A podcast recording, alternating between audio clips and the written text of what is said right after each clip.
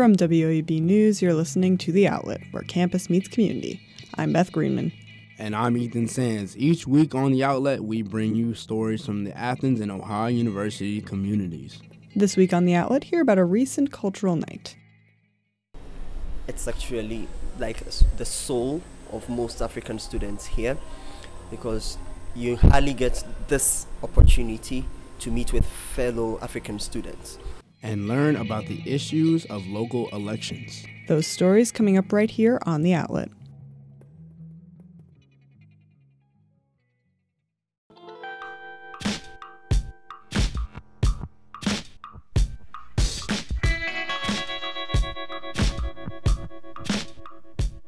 The Ohio University African Student Union is celebrating a recent success.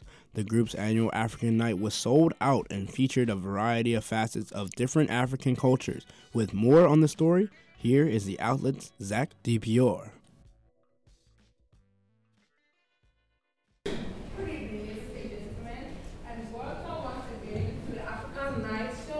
organized by the African Student Union, Ohio University here.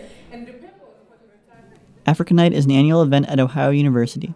It's about celebrating all parts of different African cultures, from the language to the food to everything in between. This year, each table was set up a different African country. This year, each table was set up to as a different African country. The hosts played interactive games with each table. After some dances and a fashion show, food from different countries of Africa was served.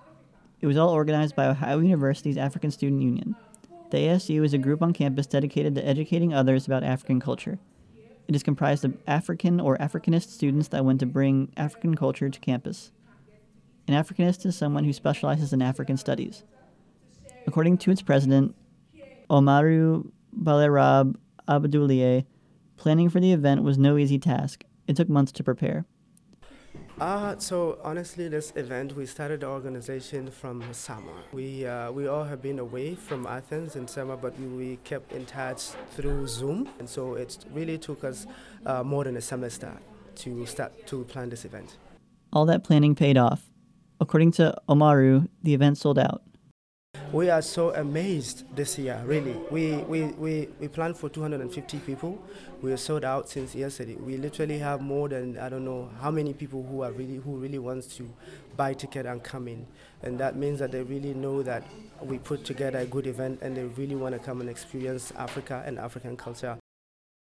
And then for those of you who don't stay, and I hope that you do stay because, again, Athens Mayor Steve Patterson was there to show his support for these tributes.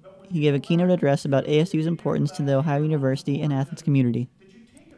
Everyone realizes at the end of the day, you know, we all come from the same fabric. It's just that we might come from different locations. Those moments where we all get together and learn from each other, as I mentioned earlier tonight, you know, what what the African culture does to Athens, Athens County in southeastern Ohio is it enriches us in our lives.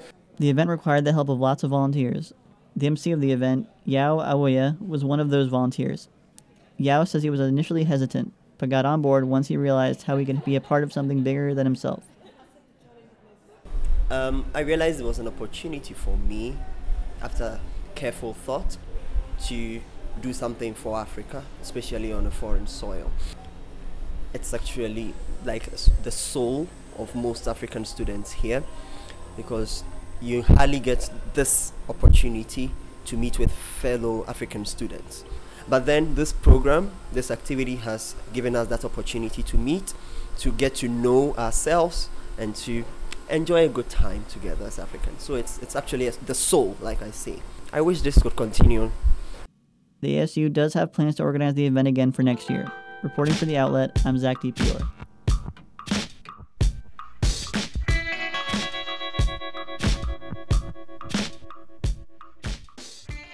There are plenty of candidates running to be city council members at large for Athens. WOUB reporter Ben Schwartz sat down with five of them to discuss what they would bring to the position.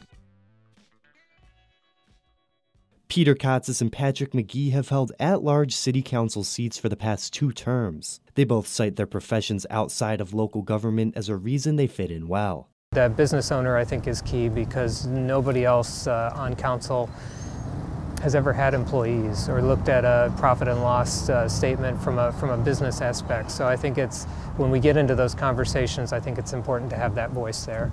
okay. Well, I I notice that I'm the one that's able to ask the questions, and um, I find that as my experience as a, a, lawyer, I can basically see when somebody is stonewalling me. Uh, that's an important thing because a lot of people come up here and advocate issues that never actually tell you what it's going to cost or who's going to pay for it or what the benefit is going to be and who's going to benefit from it. So, I mean, those are the questions you have to ask and you have to dig. And along with Kotses and McGee, Sarah Grace is finishing up her first term as an at large council member. Grace says her biggest strength on council is her ability to think in the long term. One of the important things I bring to council and that I've, I've tried to um, really pay attention to is is carefully thinking about the long-term impact of anything that's brought before us. So, and that's thinking about unintended consequences, uh, thinking about long-term health, sustainability, um, and making sure I keep in mind the, the different and varied populations. And attempting to win a seat for themselves, however, are a number of first time candidates. Ellie Hamrick is a self proclaimed revolutionary socialist and says she's running in support of the working class. Well, I first decided to run because I am angry that Democrats have been in office here in Athens with virtually no opposition for decades. Um, literally, the entire lifespan of most uh, college students um, the Democrats have held power here in Athens with no more than one non Democrat in office at any time. Um, so they can't go to the Democrats like usual excuse of, oh, we would love to do all these great things, but the Republicans are stopping us. There's no Republicans to stop them here, and they've still chosen not to support um, advancement for the working class. And first time candidate Beth Clodfelter says her main focus would be to help women at OU and the surrounding area. Over 30 women told me that they would like it if the city of Athens would improve lighting in areas of town that are not very well lit. So I immediately said, okay, I think I'm going to run to make that happen, and that is now one of my platform planks, is getting better lighting in dark places in the city to keep all of our citizens safer, especially the female college students. Chris Monday, the remaining at-large candidate, was unable to meet with us before tonight's show.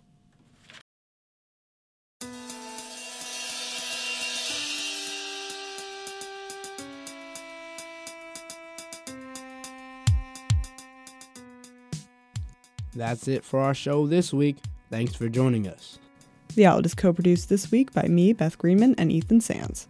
We are edited by Atis Baija, Susan Tebman, and Allison Hunter. Adam Rich is our technical assistant, and our theme music is performed by Ryan Gabos. Subscribe to the outlet on SoundCloud and iTunes or find us online at woub.org. You can also follow us on Twitter at outlet underscore WOUB and on Instagram at WOUB underscore outlet. We'll be back next week with more stories from the Athens and Ohio University communities. Thank you for listening and see you next week.